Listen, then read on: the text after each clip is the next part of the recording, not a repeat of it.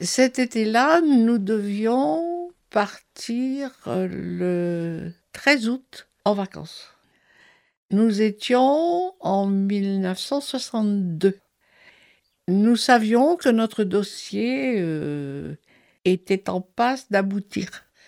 J'ai dit à Xavier le 13, et si je téléphonais au service pour savoir où en est le dossier? Ben, je dis, bah oui, fais-le. Alors, j'ai téléphoné et j'ai expliqué, voilà, nous partons en vacances, euh, et j'ai entendu ceci.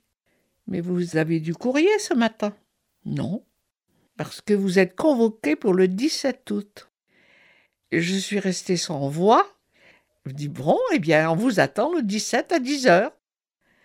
Bon, alors j'ai raccroché, puis je suis allé raconter ça à Xavier qui me dit Mais c'est fou ton histoire. Ben, j'ai dit Oui, mais qu'est-ce qu'on va faire? On est le 13, on va pas rester là jusqu'au 17 à attendre quoi?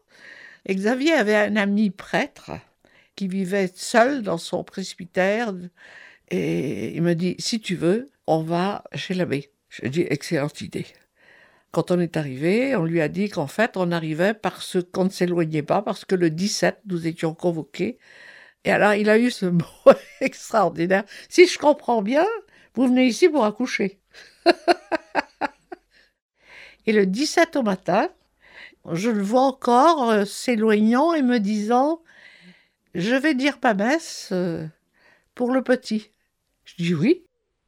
Puis nous sommes partis à Saint-Brieuc, on a fait la connaissance de Michel, et puis on a pris la route, on a monté la tente, tout était merveilleux, quoi. On faisait connaissance avec notre Michel. Il avait trois ans depuis le 11 août.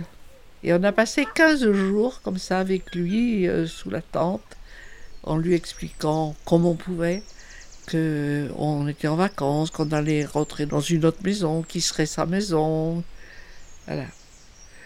Je ne saurais jamais ce qu'est la joie de porter un enfant, mais je sais ce qu'est la joie de découvrir un enfant qui s'accroche à toi.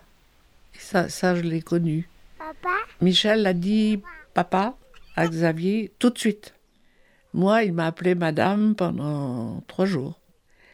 Au bout de trois jours, euh, je ne savais pas comment procéder, comment, comment lui dire que je n'étais pas madame, que j'étais autre chose. Et je lui ai dit, tu viens avec moi chercher de l'eau. Il m'a pris la main et m'a dit, oui, maman. Personne ne lui avait dit. Ça, c'est merveilleux. Ouais.